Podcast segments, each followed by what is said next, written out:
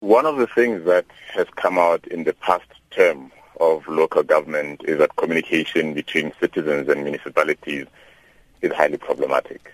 We have prioritized getting into this new term that we need to strengthen that. Ward councillors who are the face of government in communities are in fact what we see as a focal point uh, for strengthening that communication. Of course, there will also be other mechanisms, including the use of technology, to continue to strengthen that. But the ward councillor and the ward committee are seen as a focal point for all of that.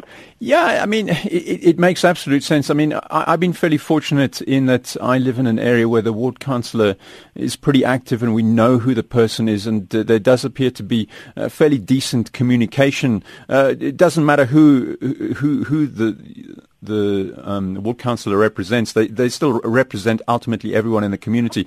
Why has there been an, an issue with this? It seems to talk to exactly what we want. Is the ward councillor is that point of of reference? If if we get uh, satisfaction from the ward councillor, presumably we end up with fewer problems uh, with service delivery and the like.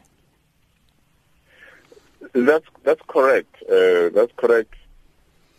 But in, in terms of implementing that, which is a principle that everybody has agreed to, we've gone to put together legislation, we've elected ward councillors, we've put in place ward committees, and we've spoken about them.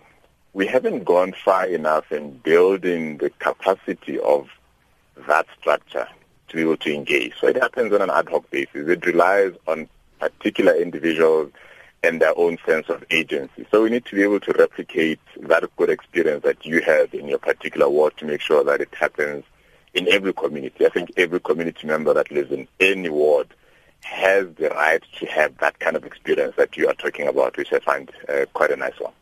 In those terms, I mean, I think it's something we, we, we saw before the local government elections is dissatisfaction uh, in some communities where uh, ward councillors who people felt uh, didn't really represent them uh, were put onto the election list. Is that an important aspect of, of getting a good relationship uh, between the people and ward councillors is actually having people um, who have some familiarity with their problems and indeed are locals? Absolutely important. One of the things that we pride ourselves at the local level is that unlike at the national level where we elect representatives on the party basis, at the local level you represent you elect somebody on the basis of the constituency that he represents. So it could be somebody who is next door to you, somebody that you can identify you, somebody that understands you almost at a personal level. Now, it becomes particularly important that indeed they are known. It becomes important that the relationship between the councillor and the community is well understood. We would like, as far as possible, to depoliticize that. It is not always possible uh, entirely, um, but it is that point where we then need to engage with bread and butter issues, uh, and we think we need to strengthen that more and more going forward. In terms of the role that uh, SALGA plays, uh, you know, a lot of the um, municipalities, of course, every single municipality um, is a member of the South African Local Government uh, Association. It takes up, uh, membership takes up a certain amount of each and every municipality's uh, budget. Is SALGA effective enough? I mean, it's all very well getting together over these two days uh, with good intentions, uh, but if nothing comes of it, and if, if people end up going back to the municipalities and nothing comes of it, it's been a waste of time. I mean, are you happy with the, the role SALGA plays and uh, the impact SALGA plays in, in, in changing people's lives? We are quite happy um, with the progress thus far. We do understand that there is a lot more that needs to be done. There's other instances where we have been quite effective in building over, oversight structures and in fact in ensuring that these ward committees are indeed established. Mm. But we are acknowledging that whereas the priority up to now has been to ensure that the structures are in place, we do need to invest in making sure that they become functional. That's the next challenge we are quite happy that we've been successful in ensuring that they are in place.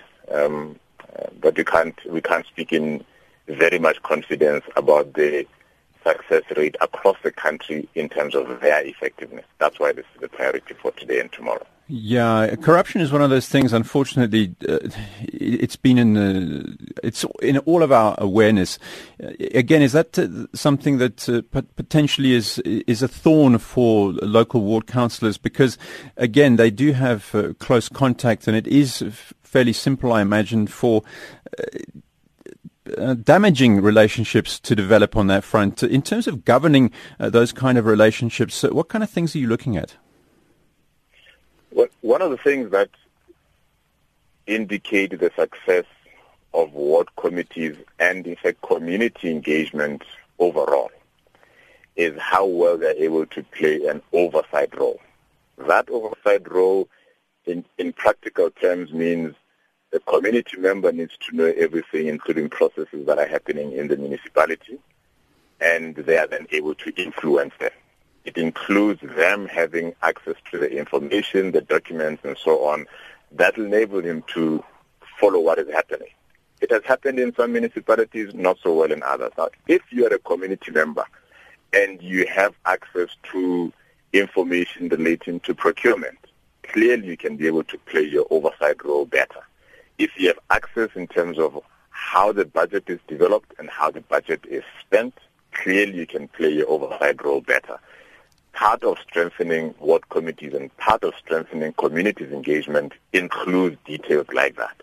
Some communities uh, and some municipalities have been able to provide this kind of access to information. Others are not. We think that it is absolutely imperative. It is one of the found, uh, basic foundation of our democracy, access to information.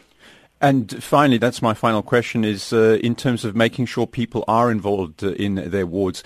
Ultimately, I suppose the message is it's not only up to the ward councillors, but also us, uh, you and me, whoever live in our, our wards, uh, to make sure that if we see something, it comes to light.